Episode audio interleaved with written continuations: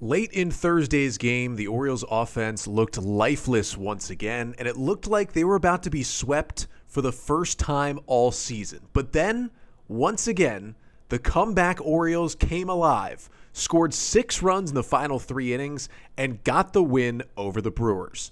I'll recap it all coming up on this episode of the Locked On Orioles podcast. You are Locked On Orioles your daily Baltimore Orioles podcast. Part of the Locked On Podcast Network, your team every day. Hey there, Orioles fans. Today is Friday, June 9th, 2023, and welcome back in to the Locked On Orioles podcast, part of the Locked On Podcast Network, your team every day. As always, I'm your host, Connor Newcomb. And coming up on today's episode, we are going to recap a huge Orioles comeback win as they beat the Brewers 6 3 on Thursday, avoiding the sweep. I'll get you the five things you need to know from that one, including a bunch of hitters breaking out of a slump and Kyle Bradish looking unhittable for a few innings. Then we'll talk about coming up this weekend for the Orioles, starting with Saturday's game against the Royals. The O's will need to finally, once again, commit to a number five starter. It can't be Grayson Rodriguez for now, so who will rejoin the rotation this weekend? And then we'll do a full preview of the three game series between the O's and the Royals coming up at Camden Yards. But that's all coming up on this episode of the Locked On Orioles podcast, which is brought to you by Gametime. Download the Gametime app, create an account, and use the code LOCKEDONMLB for $20 off your first purchase. Last minute tickets, lowest price, guaranteed. So let's jump right into what was a huge Orioles win. Final score from Milwaukee on Thursday afternoon Orioles 6 and Brewers 3 as the O's score six runs over the final three innings to complete a comeback victory, and they avoid the sweep after dropping the first two games of this series. They win game three as the O's go to 38 and 24 on the season. And with avoiding that sweep, they still have not been swept this year. And even more impressively, the Orioles have not been swept in any series since they called up Adley Rutschman last May.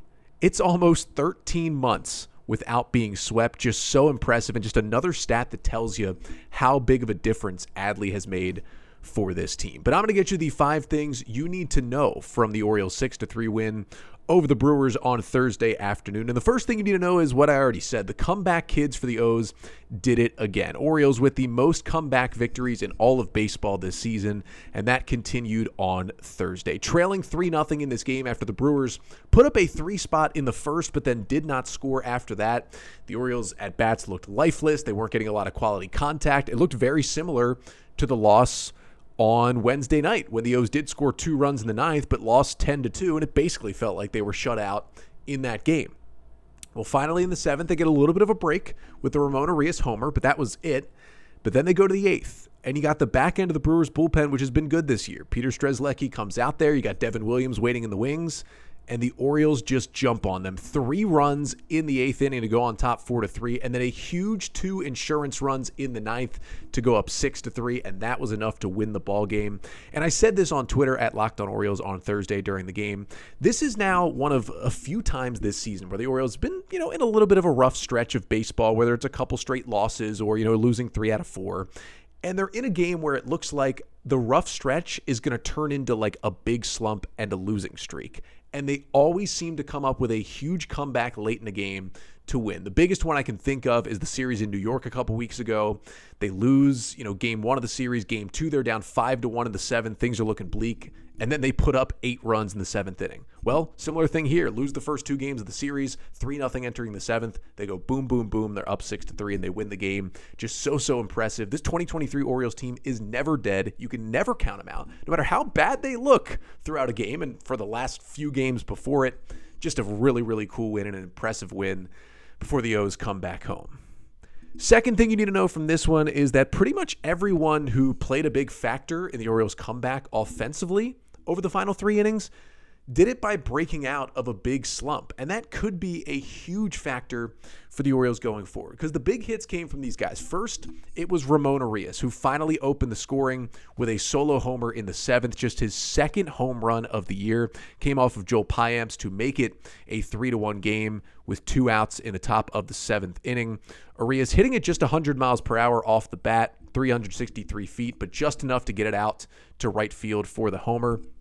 And it got Urias going a little bit. I mean, he did have, you know, a pinch hit double in the game in the ninth inning on Tuesday. He did have a two for 25 before that since coming off the injured list, but then he hits the homer in this game. He ends up singling to start the rally in the ninth inning, and Urias ends up with a three for four day in this game. Remember, he had only had three hits since coming off the IL a few weeks ago in total. And then he had three hits in this game alone. That is huge for Urias, who, even before going out with that lower body injury, just had not been swinging the bat very well all season. But the three hit game, just huge for him here. And it becomes just his third three hit game of the season. Had a three for five against the Braves on May 5th and a four for four against the Red Sox on April 26th. The only other two times he's done it this year. That is a great sign if he can get his bat going a little bit. And then Anthony Santander, same kind of thing. Now, he was hitting the ball hard in this game, but he had been really slumping. Santander was in an 0 for 25 before finally, finally breaking out of that thing with the big RBI double in the eighth inning after Rutschman singled and went to second on the error. Santander drives him home to make it a 3 2 game. He had been slumping early, then was red hot, then slumping again. Maybe this will break him out once again. And then, I mean, listen, Gunnar Henderson had the big hit, right? The biggest hit, the two-run homer in the eighth that put the Orioles on top four to three. And Henderson maybe hasn't been the same kind of slump because generally a lot of his season has been a slump at times, but he goes opposite field, 98 off the bat, 366 feet for his seventh homer. And one of the big indicators for Gunnar Henderson knowing that he's maybe starting to break out of the offensive slump is when he starts using his power to the opposite field. That is his most impressive part of his game as a hitter, his oppo power. When he hits a, a, home run down the left field line to give the O's the lead, goes up and gets a high fastball on a pitch that he hasn't been hitting all year. The high fastball, especially the up and away fastball, he's basically done nothing against that pitch all season. That swing was just ginormous for Gunnar Henderson and him potentially finally really breaking out here in 2023. And then you got a shout out to Adam Frazier, who had a three for 24 going and was not playing well at all in the month of June. All of a sudden, gives them the huge insurance runs, the two-run double in the top of the ninth to make it a six to three game. Just laces one down the right field line at 103 off the bat. That's a huge swing for Adam Frazier. Just huge swing after huge swing. Unfortunately, Ryan Mountcastle didn't break out of his slump, but everybody else seemed to do it in this game. Just kind of a perfect combining of those factors for the late comeback. Third thing you need to know from this one as we switch it over to the pitching side. After the first inning in this game, Kyle Bradish was so, so fun to watch. Now, I admit it. He had some struggles in the first. I mean, he threw 30 plus pitches and he gave up three runs in that first inning, but he didn't get helped by his defense. O's had that play where Gunnar Henderson could have pretty easily fielded a ground ball, then he stopped because he thought Frazier was going to get it and it trickled into center field for a base hit. And there really wasn't a lot of hard hit balls in that first inning against Bradish. Things just kind of snowballed against him. And generally, there were some balls hit into the ground and just some bad luck. But overall, he got out of the inning like he needed to.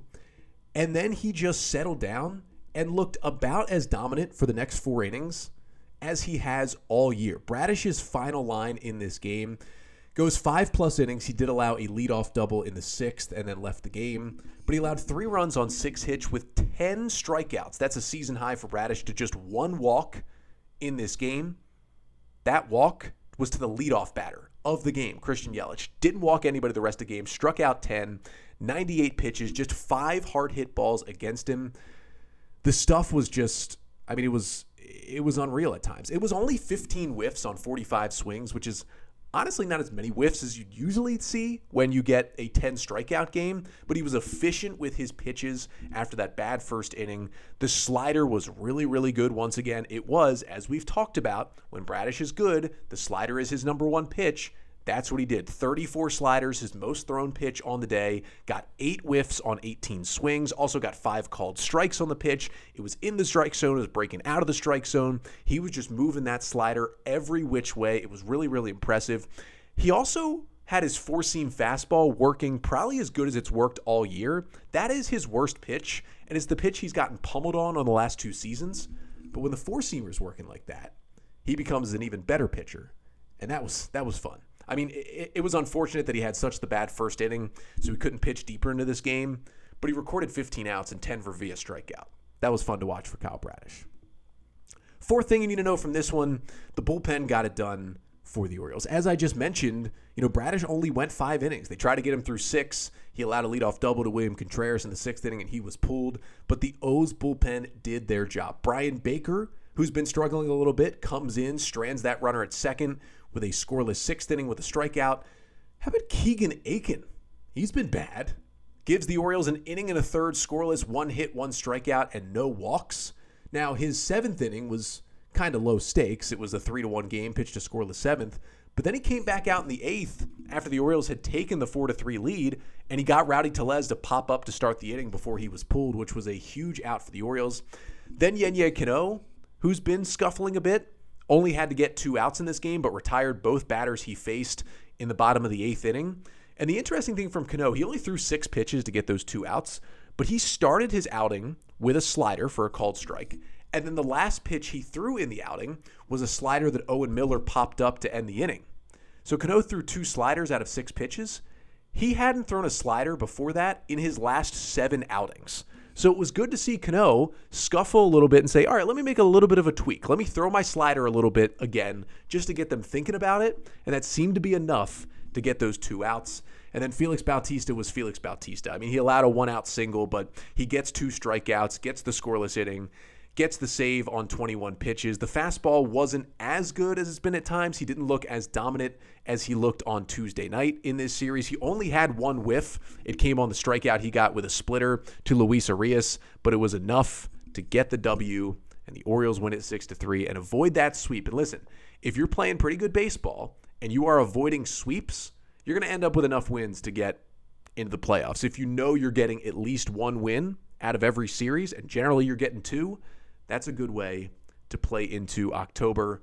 And hopefully that's what the O's are doing. And the fifth and final thing you need to know from this 6 to 3 win is just a shout out to Brandon Hyde. I thought he used his roster incredibly well in this game. He stuck with Kyle Bradish after the bad first inning, and Bradish gave him four more scoreless. I liked the idea to let Bradish try to get through the sixth. He couldn't do it, but Hyde was ready with a quick trigger. Lead off double. All right, that's it. We're going to Bryan Baker. Baker gets the outs. He goes to Akin. I thought it was smart to leave Akin in to get the lefty in the eighth inning and then go get Cano and say, you know what, we're only going to ask two outs out of you because you've been overused. You've been scuffling a bit, only two outs. Then, of course, it's the easy move to go to Felix Bautista. But even with the hitters as well and the defensive replacements in this game, you know, he goes to Aaron Hicks earlier in the game in the eighth inning as a defensive replacement for Ryan O'Hearn, who started in left field. And then Hicks gets a chance to hit to lead off the ninth inning, and Hicks does what he does. He draws a walk and ends up scoring a run. You know, he ends up going with Ryan McKenna in right field defensive replacement. That's a fairly standard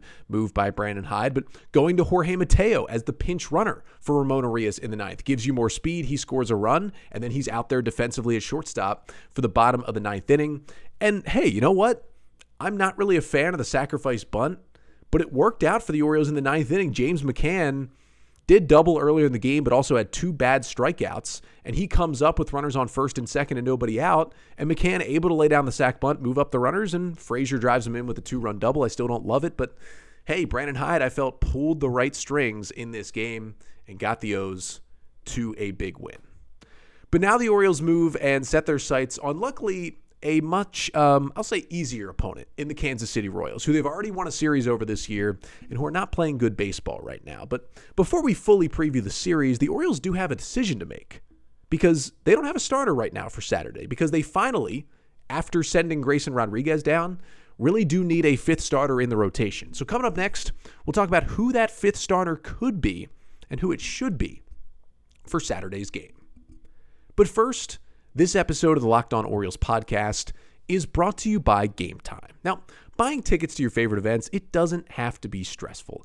you can be someone who buys them at the last minute. That's me right now. I am in St. Louis, as I've talked about this week on the podcast, and I'm going to Cardinals Reds here tonight on Friday night as I'm recording this, I haven't bought the tickets yet because I know on Gametime I'm going to get a killer deal on last minute tickets. They've got a best price guarantee. They've got flash deals going on at any time so I can save on those tickets. And I can get some pretty good seats as well to go to Busch Stadium for the first time tonight. So you can forget planning months in advance. Gametime has deals on tickets right up to the day of the event. Just today, I can buy those tickets to the Cardinals games. And the app is super easy to use, and you can search any game, any theater, any concert, anything. So snag the tickets without the stress with Gametime. Download the Gametime app, create an account, and use the code Locked On MLB for $20 off your first purchase. Terms apply. Again, create an account, redeem the code Locked On MLB for $20 off.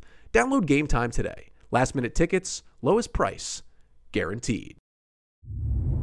So, after the Orioles were able to salvage game three of this series against the Brewers, they turned their attention to the Kansas City Royals, who they will host for a three game series this weekend at Oriole Park at Camden Yards. And I wanted to specifically start by focusing on Saturday's game two of the series because the O's have named a starting pitcher for two out of the three games this weekend. Tyler Wells will go tonight on Friday and Kyle Gibson will go on Sunday. But in between, the O's haven't named a starter yet. And that's not because, you know, somebody's dealing with injury or they're trying to figure out the rotation in terms of order.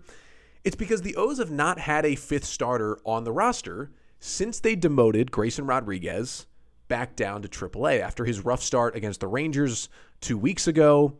They did end up sending him down the next day.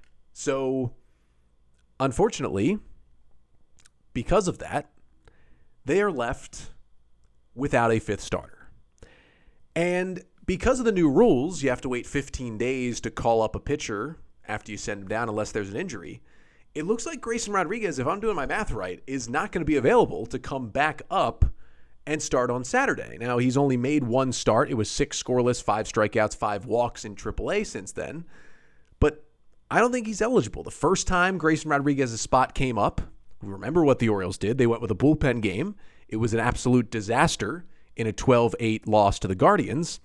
And it never came up a second time because they had an off day on that Thursday. Then they had an off day that following Monday. And that allowed them to only use four starters and keep the rotation the same. So this is the first time once again that they're back to needing a fifth starter. And luckily, Brandon Hyde did say on Wednesday that the Orioles are more likely to go with a traditional starter than the bullpen game. Huh, I wonder why. But now you got to figure out, well, who's going to be the starter? Well, if you look at the current roster, the Orioles do have nine relievers versus four starters, so they're still going with 13 pitchers. Generally, you have five starters, eight relievers. And there are two guys in the bullpen at the moment who have very recently been starting pitchers. That's Bruce Zimmermann and Austin Voth. But I don't think it's going to be either of those guys. Zimmermann, because, well, he just threw 61 pitches in relief on Wednesday. That would only give him two days off, Thursday and Friday, before throwing again. So he could be available in relief on Saturday for a couple of innings if he's still on the roster. But after 61 pitches Wednesday, I do not think he's an option for Saturday.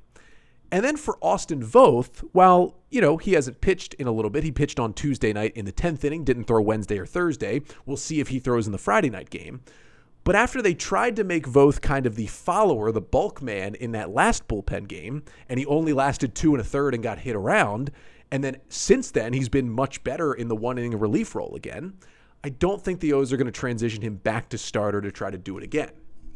So what that means is I think they're looking at AAA. And now you have kind of an easy out because Zimmermann did throw 61 pitches on Wednesday. He has options. So you can easily kind of option Bruce Zimmermann and call up that starter. So you don't really have to worry about what the roster move is. Now, there's really three options, right? It's Cole Irvin, it's Spenser Watkins, it's Drew Rom. All three are on the 40 man roster. All three have been in the big leagues at some point this season with the Orioles. And two out of the three have started games for the O's before. Now let's start with Cole Irvin. He was optioned on May 21st down to AAA last time, so it has been at least 15 days since then. So he can be called up for Saturday. It was a disaster, right, for him in the big leagues to start the year. Three starts, he had a 10 plus ERA. He was walking guys like he never had before, giving up homer after homer. But he's been good in AAA. Seven starts, a 3.21 ERA in 42 innings. He has allowed 40 hits and only 22 strikeouts, but only four walks in those 42 innings to go along with six homers. He last pitched on May 31st, so that would make him plenty rested as long as he didn't start basically tonight's game for Norfolk, which I don't think is going to happen because they're going to want to have him as an option for Saturday. And you can bring him back against a bad offense. We'll get to this, but the Royals have one of the worst offenses in baseball. And I know they scored some runs in that series in Kansas City against the O's, but it'd be nice to Eve Irvin back in against a pretty bad offense. Next option would be Spenser Watkins. Now, in AAA this year, 22 innings, a 6.55 ERA, 18 strikeouts to 17 walks. It hasn't looked pretty. Now, he looked much better in his last start, which was June 4th. Three innings, one run, four hits, five Ks, and a walk.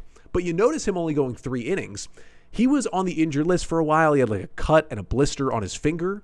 Since coming back, he hasn't been built up past three innings. So if the Orioles are going the traditional starter route, they're just not going to go Spenser Watkins because they're not going to take a guy who's pitched two and three innings his last few times in AAA and ask for five plus out of him in the big leagues on Saturday. I doubt they would do that.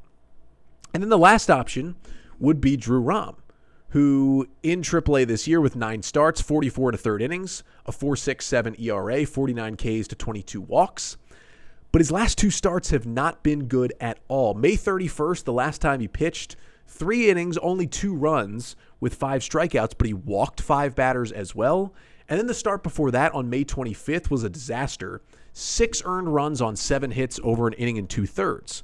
So while Rom is an option, I don't know if after those back to back starts, this is the time to call him up to start, which really leads me to believe I think it's got to be Cole Irvin, right? It just has to be Irvin. It makes too much sense. He's got way more experience than those two guys combined.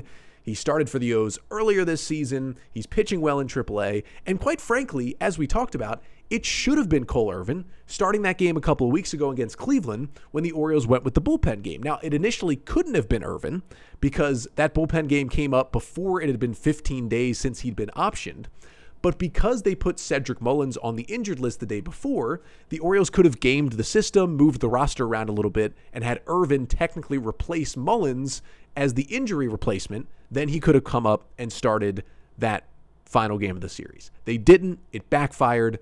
Hopefully they get it right this time. And I'm not saying Irvin's going to be amazing and he's going to look like he did in Oakland the last two years, but he's probably going to be better than he was in his first three starts with the Orioles this season.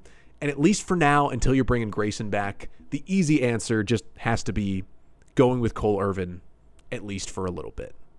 So hopefully that is the move the Orioles make, and we hear about it on Saturday before starting that Saturday game. So coming up next, to finish off the pod, I'll preview the entire series between the Orioles and the Royals at Camden Yards.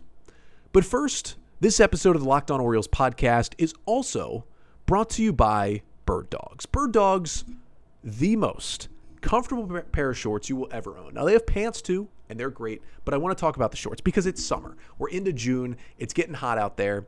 Now, you probably shouldn't be going outside right now in Baltimore because of the awful smoke in the air. Not good air quality. But once that clears up, hopefully, you're going to want to go back outside with your bird dogs. They look good, they feel good, they've got that wicking technology that just wicks away the sweat, keeps you cool and comfortable during the summer, but they also look good. So you can wear them, you know, to be athletic. You can wear them to a nicer dinner during the summer. They are that versatile as well, and that fabric is so so comfortable and they fit super well. I have two pairs of the bird dogs. I wear them all the time. They got the lining inside the shorts as well, which makes it comfy in the summer. Just a great pair of shorts. And hey, even if you're wearing them today, you can wear them lounging around the house as well. So make sure you go to birddogs.com, get those shorts, get those pants. But if you go to birddogs.com slash locked on MLB and you enter the promo code locked on MLB, they'll also throw in a free custom Bird Dogs Yeti style tumbler with every order. So get the tumbler and get the best shorts you'll ever own at birddogs.com. So after the Orioles did drop two out of three to the Brewers, but ended up coming home with a three and three road trip, win the series against the Giants, lose the series to the Brewers. They're back home 38 and 24, taking on the Kansas City Royals for a three game series. And if you can't watch on TV and you'd like to listen on the radio, you can catch every pitch of the Orioles' hometown broadcast this weekend with SiriusXM on the SXM app. Just search Orioles. But O's and Royals coming up this weekend, starting potentially tonight with what is scheduled to be a 7:05 first pitch. Now, I will say, depending on how the air quality is in Baltimore on Friday, they may not play this game. So just be prepared if that air quality is still bad. This game may be postponed, and we may be looking at a doubleheader on Saturday. But if it does go on as planned, the Orioles will go with Tyler Wells, who's been their best starter this year. Hopefully, he can shut down a bad Royals order. On the Royals side, they'll go with the left hander Daniel Lynch, who has made two starts this season since returning from a shoulder strain, and they've both been solid. One was five innings, three runs, seven Ks against the Rockies. The other was five and a third, two runs, six Ks against the Washington Nationals. He's got some good stuff. He did pitch against the Orioles twice last year, actually started two games last season against the O's. The O's got to him. Between those two starts, nine innings, 12 hits, six runs, 12 Ks, and five walks in those two games. Hopefully, the Orioles can get to Lynch again this season. Then we go to the Saturday game. Again, it's TBD for the Orioles. Hopefully, it is Cole Irvin. But he'll go up against the right hander Brady Singer for that 405 game on Saturday. Singer had an amazing season last year, a 3.23 ERA in 2022. He looked like the future ace of the Royals. He's taken a large step back this season, has a 6.45 ERA on the year, but his last start came against the Rockies was by far his best of the season, and it looked like he was turning a corner. Five and two thirds innings, no runs, seven Ks, and no walks. That's the singer we saw last year. We'll see what he can do against the O's. His only start against the Orioles came in 2021 when they lit him up for seven runs over two innings, and then he left the game. Here's to hoping the O's can do that again. And then on Sunday, Orioles will go with the veteran right-hander Kyle Gibson. And on the flip side, it will not be finalized, I believe, yet. About 6:30 p.m. here on Thursday afternoon or Thursday evening. Don't think the Royals have announced a Sunday starter, but it looks like it could be Zack Greinke, the veteran righty who went five scoreless innings against the Orioles in Kansas City on just 44 pitches and then got pulled for some reason. But it also could be a bullpen game combo of Carlos Hernandez and Mike Mayers, two hard throwing righties. The Royals have done that a couple of times this year. Either way, it'll be a right hander on the hill for KC in a 135 start on Sunday. Now, taking a look at the Royals, remember the Orioles took two out of three in Kansas City in a wild series in early May. Orioles kind of jumped ahead in game one, ended up holding on for a victory. Game two was one of the ugliest games of the year for the O's. They lost 6 0. They got no offense. And then game three of that series was probably the craziest game of the season. Back and forth, O's had a huge lead. Then Grayson Rodriguez got hit around. They fell behind. They came back in the eighth and the ninth and won that game 13 to 10 to win the series. Things have not gone well for the Royals since then. Kansas City now 18 and 44 on the year, second worst record in baseball. They should be the worst team in the league, but the A's have somehow been worse this season. Royals have lost six of their last seven, including they were just swept in a three game series in Miami against the Marlins. Their 83 team WRC plus is 27th in baseball. Their 5.10 ERA is 28th in baseball. And their 4.90 bullpen ERA is 29th in baseball. This is a really, really bad team. The Orioles took the series on the road against them. The O's should be able to sweep them at home. At the very least, you got to win this series, but they should be able to sweep this one against Kansas City. And then I'll be back with you on Monday with a new episode of the pod, breaking down and recapping the three game series against the Royals. Thank you so much to the YouTube viewers for your patience this week. As I mentioned, been on the road, not great internet, so no video podcasts. I am still here on YouTube, though, with a little bit for you to look at if you like to listen to your pods on YouTube. Make sure to like, comment, and subscribe to the YouTube channel. We're almost at 3,000 subscribers. When we get there, going to do a huge giveaway for subscribers only. So make sure to like, comment, and subscribe to Locked On Orioles on YouTube. And then I'll be back with the regular look on YouTube, regular background, regular everything with the pod, recapping the weekend series between the O's and the Royals. That's on Monday's episode. But until then, I'm Connor Newcomb, and this has been the Locked On Orioles podcast, part of the Locked On Podcast Network. Your team.